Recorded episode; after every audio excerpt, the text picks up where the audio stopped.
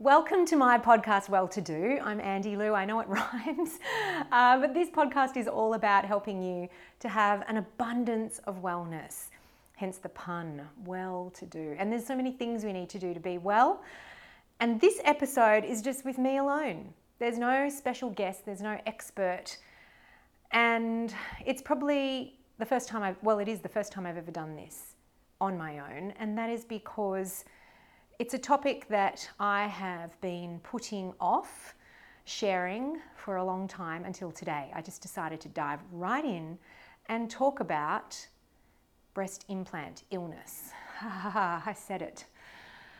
Even just um, giving it a name and owning it is really difficult for me. Um, poured myself a glass of water and basically have sculled the whole thing. It's important to hydrate, but not only during nerves do we need to drink more water, but one of the symptoms of breast implant illness, which I have been suffering, is that your thirst is insatiable. There are so many different things that I want to share with you about this journey that I have been on, and I've not known where to start. Reason being is because and you can just hear how breathy I am. This is just probably the hardest thing I've ever, I've ever done publicly.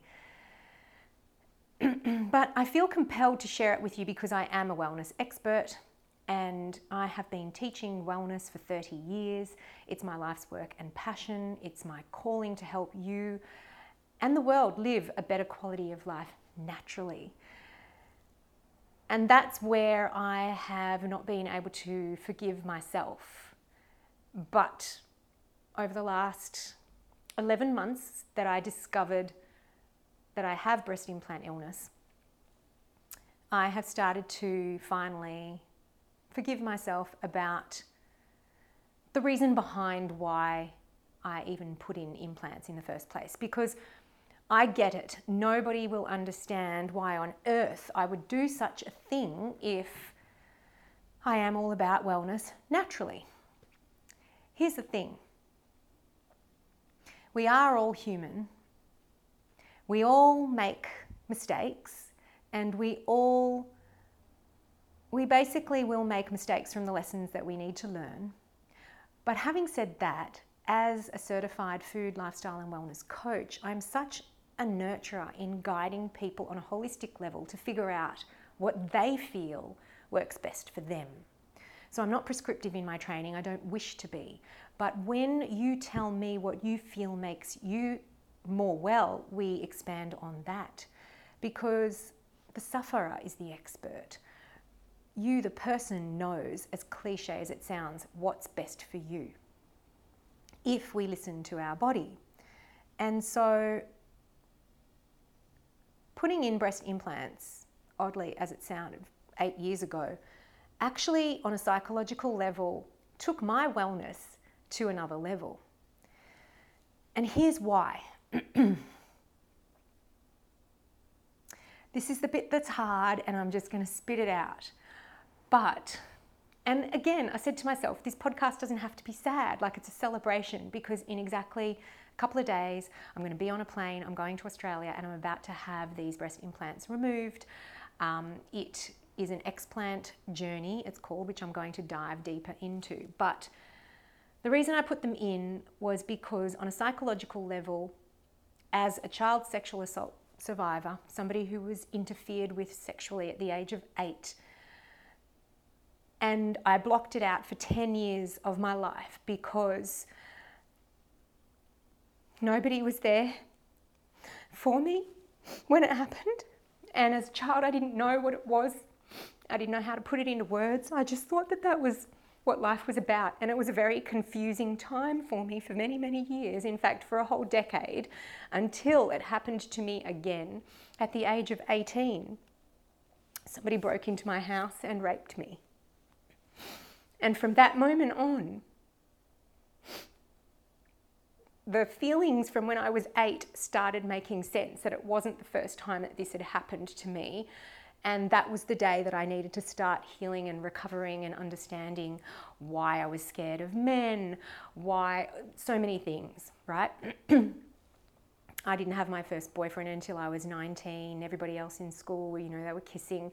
Intimacy was dirty, it was disgusting, it was wrong.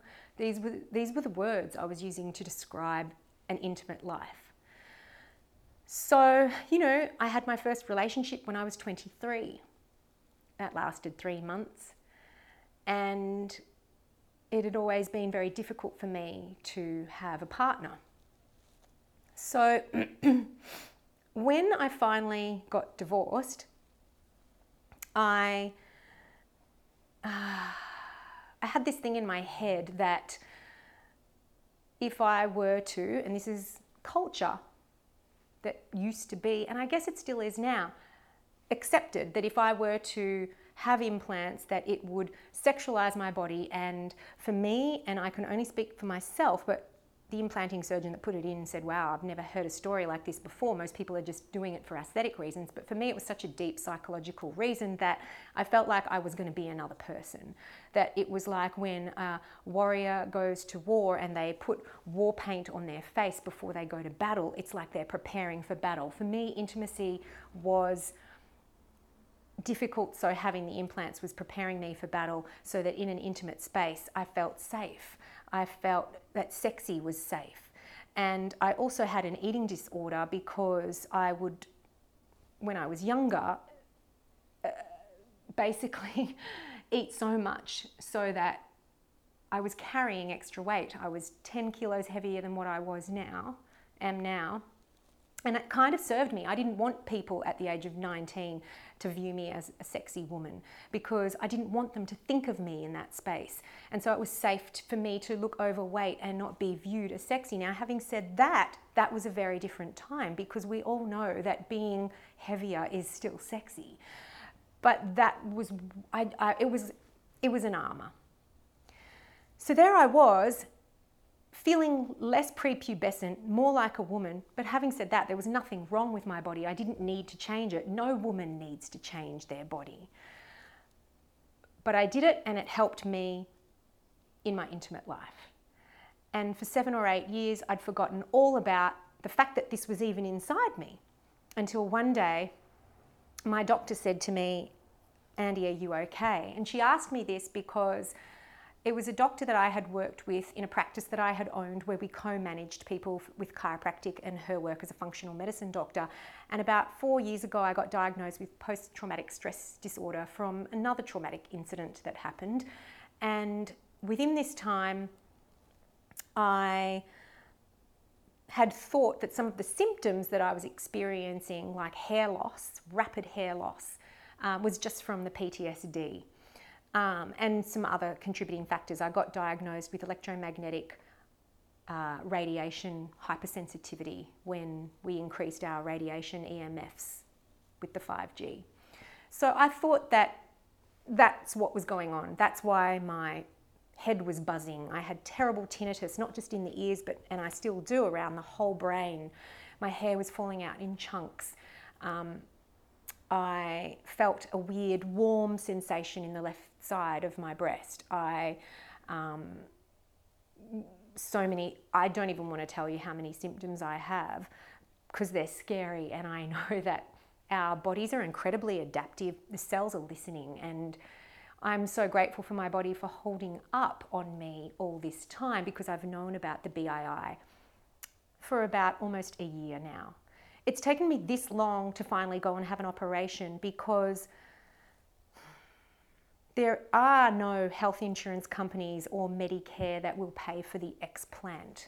And it's a particular type of surgery that we need because they're not just removing the bag or the sac, they're removing the entire surrounding tissue, which is called the capsule, the scar tissue. And that's apparently carcinogenic. It's a new type of carcinoma that the FDA has announced a few months ago, saying that not only can BII cause an early onset of autoimmune disease and bloodborne cancers like lymphoma, but now the surrounding tissue is actually cancerous too. So, what I'm going to share with you is that this doctor reached out to me, said, Can I help you? And at that point, she wasn't sure whether she should help me or not because I had put a media statement out about four years ago when I got diagnosed with the PTSD saying, Please leave my son and I alone. Um, and finally, like a couple of years later, she was like, not just leaving me alone, but seeing if I was okay. But my psychologist had noted recently back then that I'd moved from clinical psychology to positive psychology. So I was already getting well in terms of the mental health, but my symptoms were still there. And that's when my doctor had suggested um, we look at breast implant illness as being the reason for the tinnitus, the hair loss, and the other issues. So I was so grateful for that diagnosis, even though I didn't want to believe it. I didn't, it took me it was like, no, no, this isn't happening because I'm a single mom. I've got to provide. I don't have time to now address this. I don't have the money. I don't, I, did, I just wasn't ready. But I went and addressed it anyway. And I went on a huge journey of discovering the right surgeon. So, this is a whole nother podcast but what I want to share with you is that the surgery that I've opted to do is called complete capsulectomy or en bloc surgery, E N B L O C, and it removes very delicately, like taking the uh, surrounding scar tissue, which is like an eggshell around the egg, that is all removed in one go, or tried to at least, because sometimes there can be an undetected rupture or fold, which then becomes a tear or a rupture. And the mass needs to come out together as one just in case. And then they cut open the scar tissue and inspect what is going on. So I guess um, that was really important to me that if I was going to remove it, that I was going to do it properly, like get everything out. Um, the surgery costs about 14,000 US dollars or 14,000 Australian dollars. Because I'm living in the US, it was going to cost like 20 something thousand dollars because of the exchange rate. And I was just like, how do I afford this? It just became this priority. Like everything that I was doing, everything that I was working towards was saving up for this operation. And, um, you know, I just kept it quiet. You know, everyone's saving up for something. Um, I haven't asked for handouts or anything, but it was, it became my mission. And yeah, I finally have managed to pull the funds together. And after having seen several other surgeons here in the US, and when I say several, I'm saying three here and another two in Australia. Normally, people go and have like a second opinion, maybe a third. But for this type of procedure, the costs vary. The way in which they do the restructure may vary. I want everyone to know that I am not replacing these. I'm getting rid of it because it is toxic. Um, whether you think that BII exists or not, or there's not enough research or not, eventually having a foreign object in your body that has toxic substances will impact on you over time. So let's look at this. It's not just the um, symptoms, but it's the body's, inc- what I've learned is it's the body's incredible adaptation that is astounding. That you can live with something that's not quite right and it can adapt for so long until eventually the body is like, I just can't anymore. And so rather than just from a mechanistic view or an allopathic model's view, just rather than going, okay, you've got this symptom, you've got that, you've got, you know, sweats or you don't sweat. Like a common side effect of breast implant illness is that you don't sweat very much. Um, the body can't detox, so you can also get something called SIBO gut, which is what I've got, small intestinal bowel. Um, yeah, it's an layering effect, if you like, of the body just going, whoa, now there's this to deal with, now there's that to deal with. And that's really what illness is. Illness is an inability for the body to reach that perfect balance, that homeostasis, and it just becomes overwhelmed until something gives. And so I guess the body has been so overwhelmed, I would like to describe BII as a cytokine storm or an inflammatory response.